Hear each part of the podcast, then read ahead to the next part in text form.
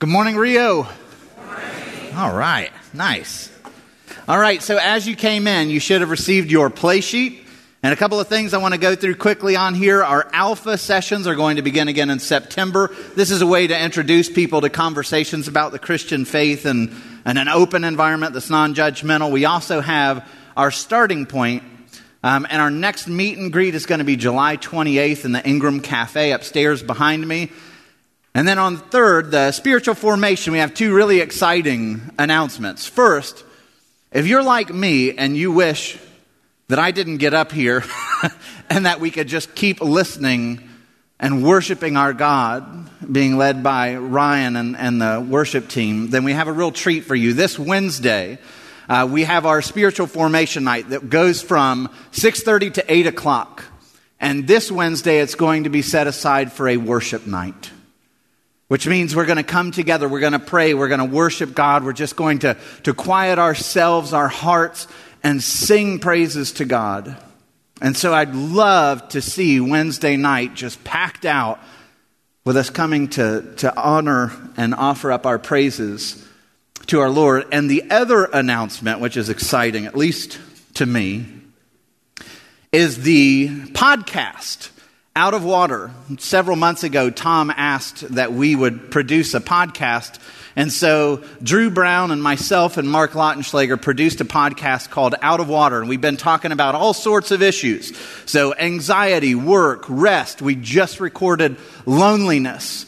And then a number of teachings beside that. This is a great way for you throughout your week while you're mowing the lawn, while you're driving to work, just reinforcing into your heart the truth of God's Word. And so you can see it's available on Apple Podcasts. So you see the little symbol there. If you go in there and you search out of water, we'd love it if you would subscribe to that podcast or through Spotify or through Google Play Music.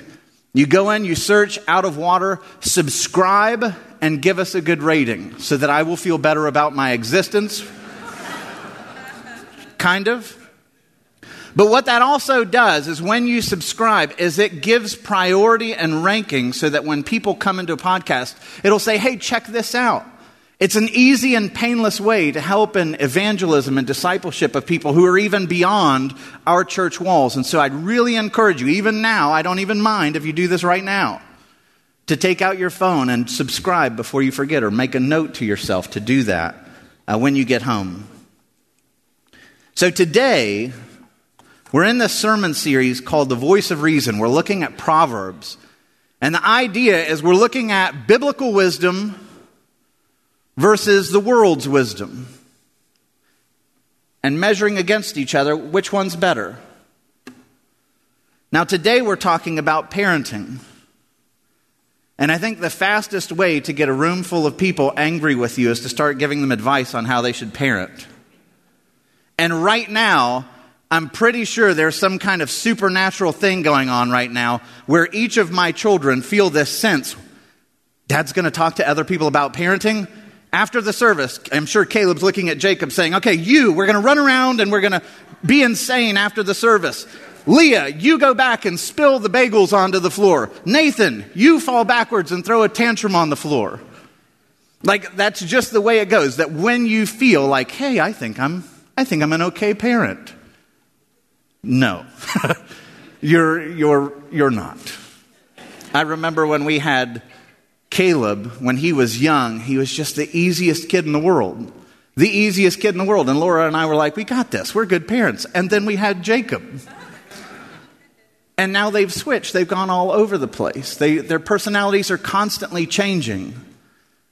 Parenting is hard business.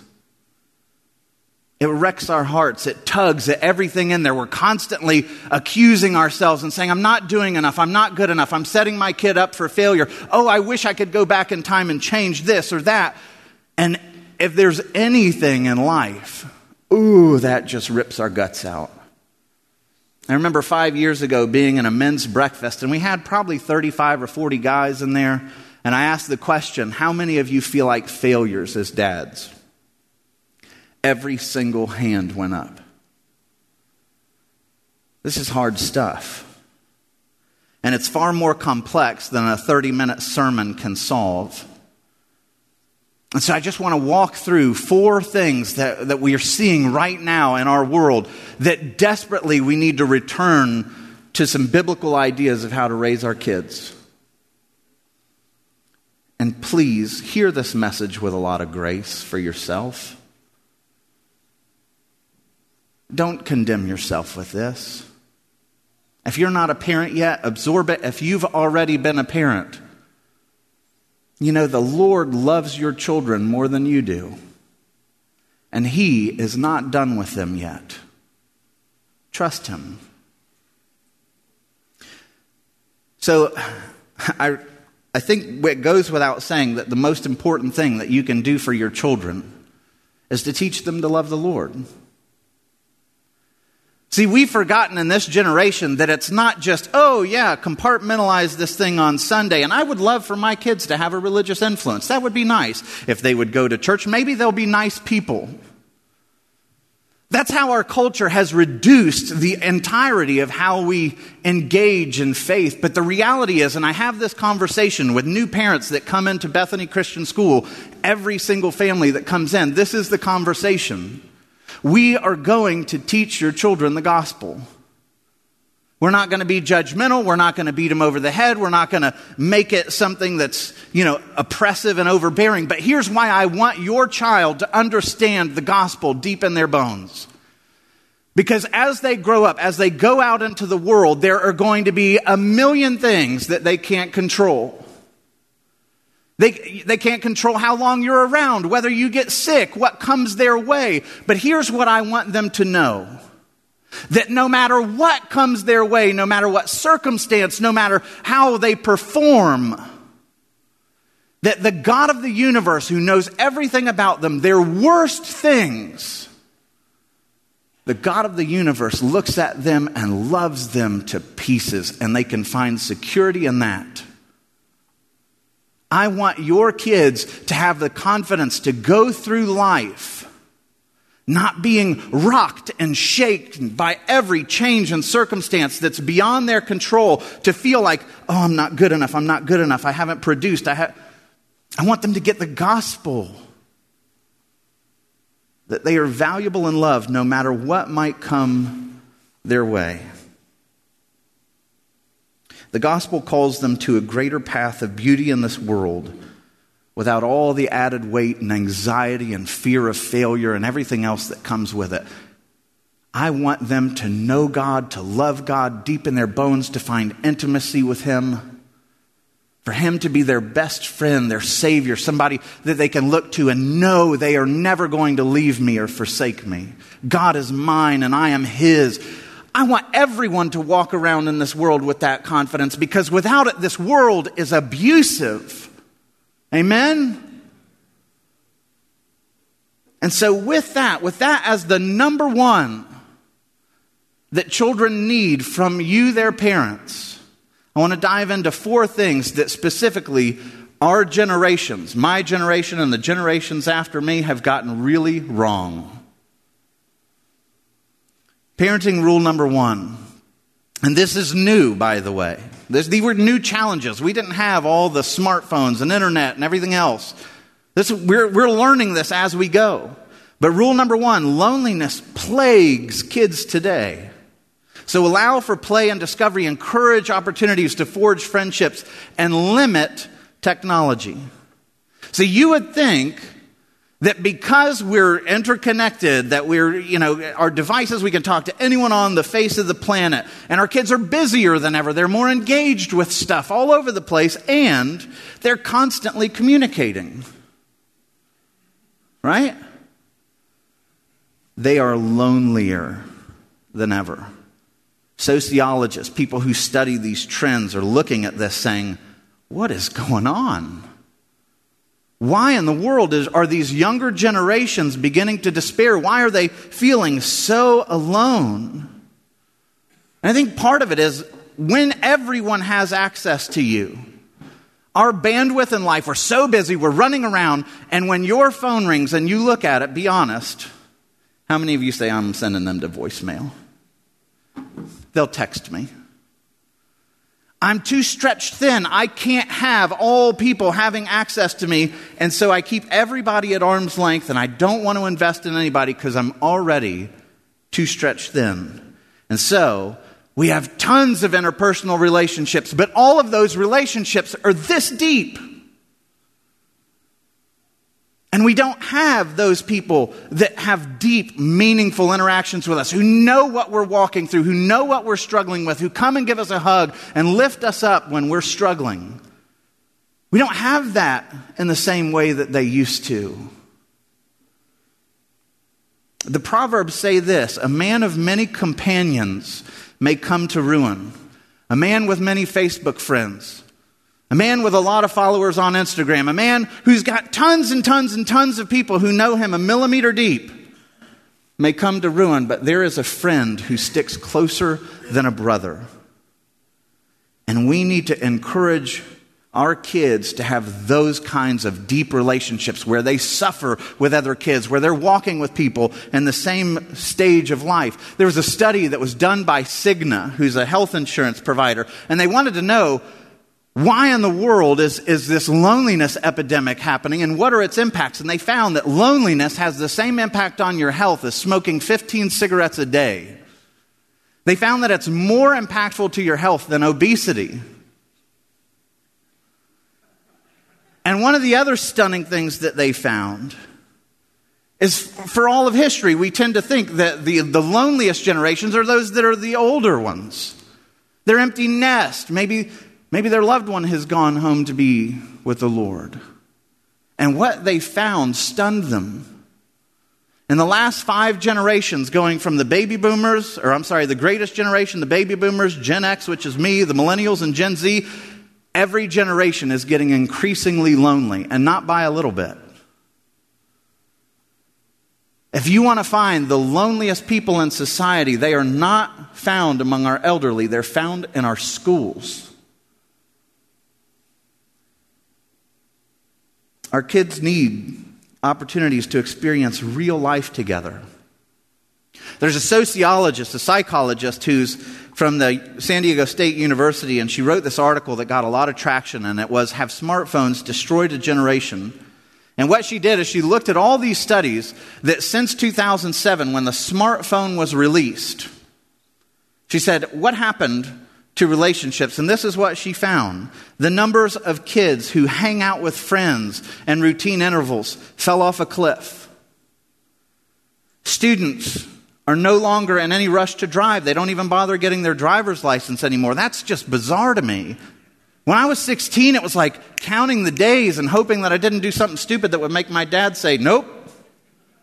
Like, I, I was desperate to get a driver's license, but they don't even want to drive anymore, many of them.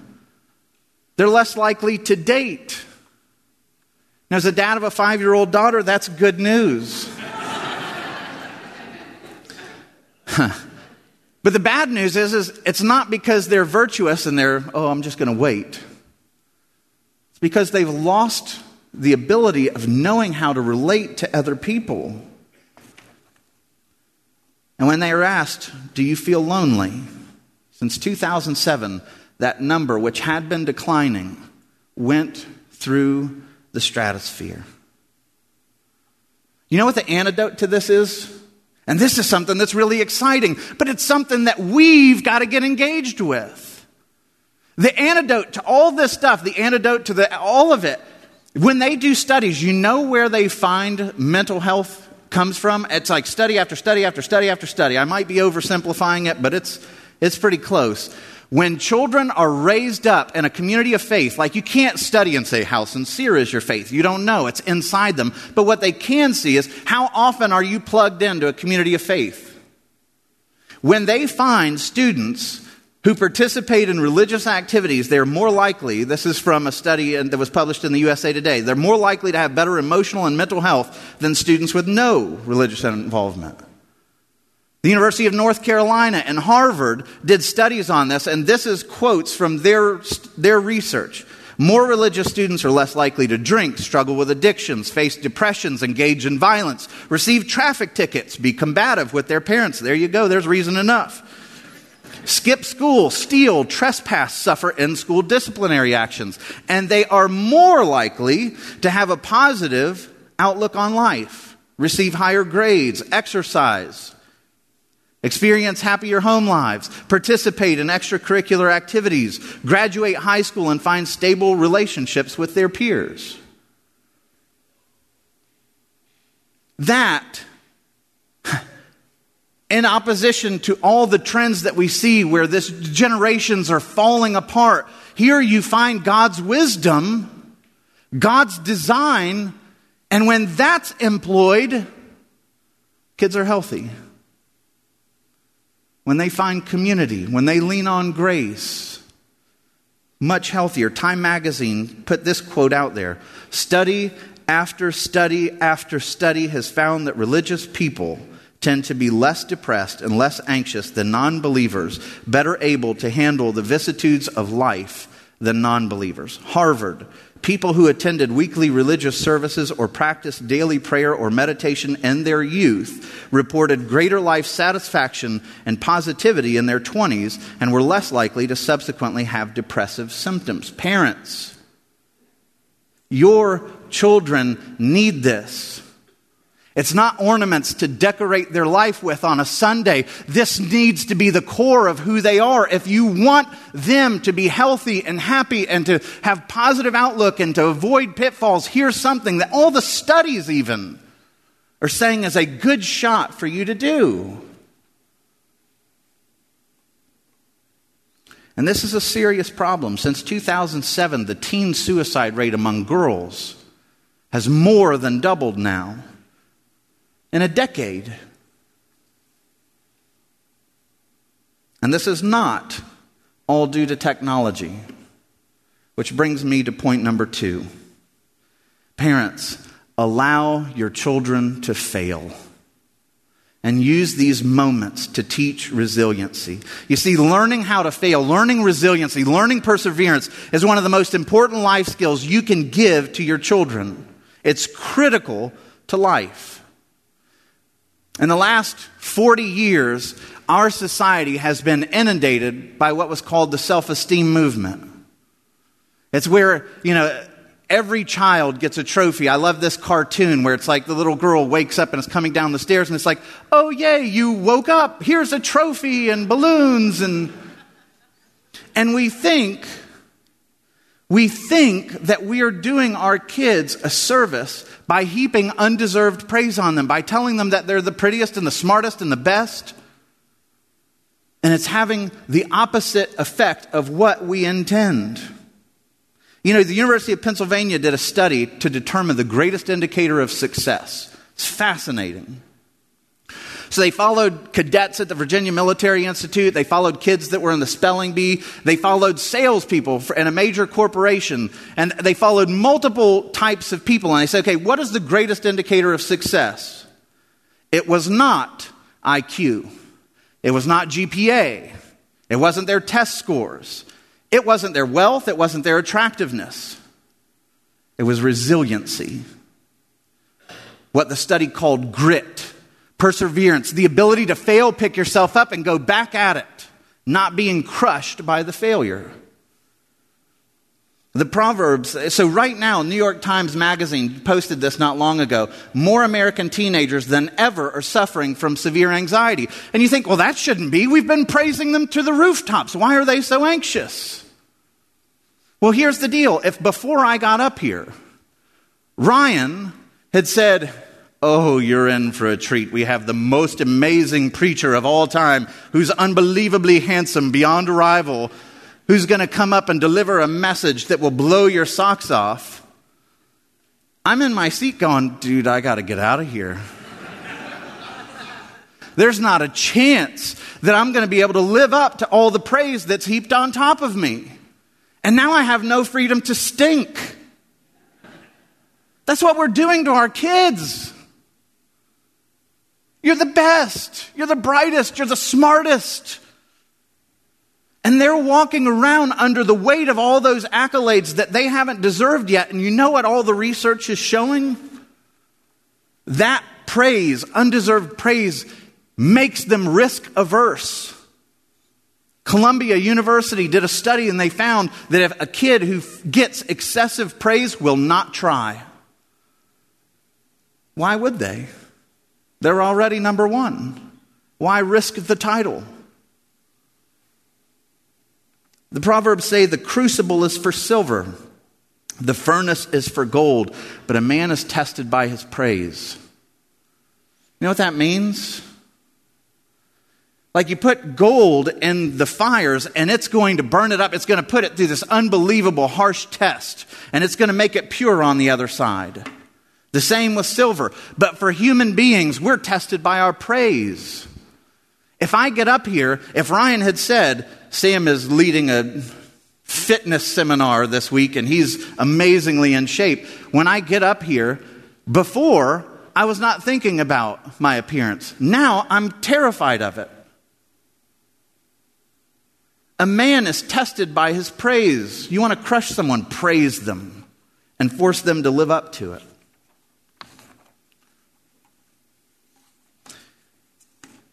And so you're not helping your kids when you minimize the obstacles in their path. But this cartoon is, it sums up parenting pretty well here lately. Oh, I got to remove that. I don't want them to stumble. I don't want them to stumble. I've got to save them from everything. And here's another study for you. In 2013, published in the Journal of Child and Family Studies, they found that college students whose parents were over involved, like hyper involved in all aspects of their life, had significantly higher levels of depression and less satisfaction with life. Today we have what's called concierge parenting, where you give them everything they need before they even know that they need it. It used to be, when I was growing up, you heard the term helicopter parents, where it's like, I'm hovering. If they fall, I'm going to be right there to scoop them up. I'm not going to let them suffer for long. I'm going to watch everything they do. And now it's called snowplow parenting. You're going before them to prevent them from ever having any kind of an obstacle, ever. And you're stealing from them while they're young the chance to learn resiliency, to learn grace and mercy and second chances. And they're being told that they're the greatest, and so the first time they realize they're not is when they're in college away from you. Let them fail with you. Let them learn how to be resilient with you. Let, let you be the one there to pick them up. There's another study, and I, I love studies if you can't tell. But this is fascinating to me. They did a study with art students that, that, were doing molding and pottery and everything else. And so they divided the, the group into two classes. The one class came in, and the professor said, Okay, at the end of the nine weeks, you're going to be graded on one piece of pottery.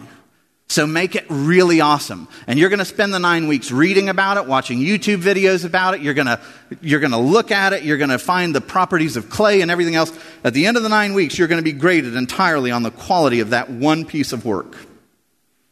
Second class comes in and he says, quality doesn't matter. You're going to be graded on the weight of all the pottery that you produce. So produce a ton of it. Don't worry about the quality. At the end of the nine weeks, you had one group that spent all sorts of care getting this one thing absolutely perfect. Their one chance. Then you had this group over here that had a ton of pottery. Which, which group do you think produced the better pottery? The one that didn't care about the quality. It was kind of stunned everybody, and here's why. Do you know what happened with all these people as they were just producing tons and tons and tons and tons and tons of pottery? They learned a whole bunch of ways in which you do not make pottery. Failure made them awesome artists. That verse that we find in the Bible train up a child in the way he should go, and even when he's old, he will not depart from it that verse is not purely meant spiritually, as in train, up, train them up to follow Jesus, and when they're old, they won't depart from it. That's part of it. But this verse literally is saying, train up a child in the way he's made. And when he's old, he won't depart from Him. Train him up to find what they're good at. Train him up to find what they're passionate about. Help them explore who they are and to figure out who they are through all the failures and everything else that comes with it. And when they're old, they'll have found their passion, what they're good at, and they will not depart from it. They'll find the reason why they're made, and they won't depart from it. The most famous parable in the scriptures is the parable of the prodigal son. That parable starts this way There was a man who had two sons. The younger one said to his father, Father, give me my share of the estate. In other words, I don't want to wait until you're dead. I wish you were dead now, but you're not, so just give me the money. So he divided his property between them, and not long after that, the younger son got together all that he had and set off for a distant country, and there he squandered his wealth and wild living. And I don't know if you've ever done this. This parable is not about parenting, by the way. It's given to the Pharisees. It's about the older brother, if you know the story of the parable. But in this is something really interesting. Here you have a father, and who is the father in the parable? God. And you have a younger son who's wayward and a mess, and he comes to the father and says, I want you dead. I don't want to be under your authority anymore. I just want your blessings. Give them to me. Now, if that happens in the Caston Smith home, it's a very short conversation. Dad, I want your money. Go to your room. Here, the father gives it. No, no, no, no, no. That's bad parenting. You can't do that. You can't, you can't let them run off. You, he'll fail. So, what happens here? The father gives a third of the inheritance to this kid who has no business having it, who's wicked to the core, who doesn't care about anybody but himself. And the father goes up on the rooftop for days and he looks down the street, just agonizing, crying, waiting, longing for the day that his son might come home. He has the wisdom to know that the only chance this son has to be redeemed is to learn on his own, to fail and to experience failure. And so he sits on the roof looking and looking and waiting and waiting, and sure enough, this son goes off and squanders it all in wild living. And eventually he finds himself taking care of pigs, which that's not a pleasant thing for a Jewish person. And he's a mess. And he's longing to eat what the pigs have. And one day it says he came to his senses and said, My goodness, my father treats the servants better than what I'm getting here. So I'll go home, I'll, I'll repent. I'm going to tell him, Dad, I've, I've sinned against you, and, and God, please take me back as a servant. I don't deserve to be a son. And as he's thinking this, the dad's up on the rooftop, longing, waiting, hoping. Why did the dad allow this? He wanted his child to fail. Because he knew that through that failure, he could teach them the beauty of home. He could show them the richness of his love and provision. And so when that son comes home, hat in hand, terribly embarrassed, the father races out to him, which would have been an embarrassment in the ancient world, hugs him, restores him, gives him the signet ring with the full authority of the house, restores his inheritance, gives him the robe of the family, gives him the best of she. Everything is restored to him. That would not have happened if the father had said, I can't let him fail. Now, you don't do that with a five year old. But there are ways to let a five year old learn from their mistakes, or a 12 year old, or an 18 year old. Rule number three discipline your children. Help them to grow to be the men and women that they're designed to be. You know, I have conversations with students all the time in my office when I have to give a, a, consequence for their behavior. And this is what the conversation goes like because they see, oh, there's going to be a consequence. That must mean you don't love me. Like that's the way they interpret it. But this is the way the scriptures teach it. I love you too much to allow you to settle in a pattern that's going to destroy you. And so I want to give you consequences that are going to steer you back into the way that I know God has made you. That's hard as a parent. But now, this generation, we don't discipline our kids. We rage against anyone else who might say that our kids are in the wrong. I love this cartoon in 1960 when the kid comes home with a bad report card. These grades are terrible. 2010, they're screaming at the teacher. These grades are terrible. And what is it doing for that little kid's heart? It's not good. The Proverbs say, My son, do not despise the Lord's discipline and do not resent his rebuke, because the Lord, hear this, disciplines those he loves, as the Father, the Son he delights in. I remember when I was 11 years old, I was on a baseball team, all star team for the summer. And I was, a, I was just a mess of a kid. But anyway, during that, I had a coach named Sid Joyner who was a mountain of a man, and when he spoke, he spoke like this. And he was intimidating. But anyway, I was, I was a second baseman, but I didn't start in the all star team, and I was, I was angry about it. I should start. I should start. I'm the best. And any time that the person who was starting at second base made an error, see, when he struck out, see, I should be starting. And I remember one day there was an infield grounder that he missed, and I grabbed a helmet off the rack and I threw it against the fence. And I said, Great call, coach. And he came over to me and grabbed me by my uniform, lifted me up, took me over to the gate, shoved me out, and said, You're off the team. And I thought, Oh, he laid his hands on me. Dad, and I walked over to my dad and I said, The coach just threw me off the team. He said, Why do you do that? I don't know.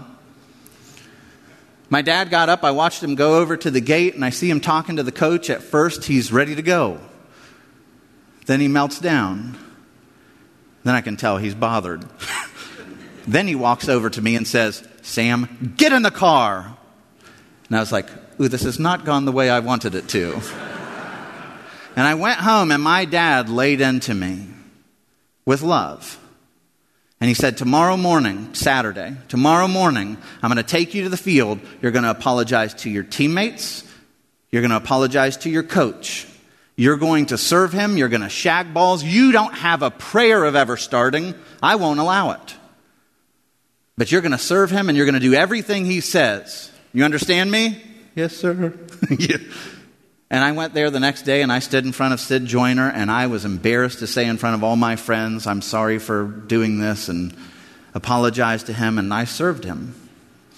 And in doing so, I learned how much that man loved me.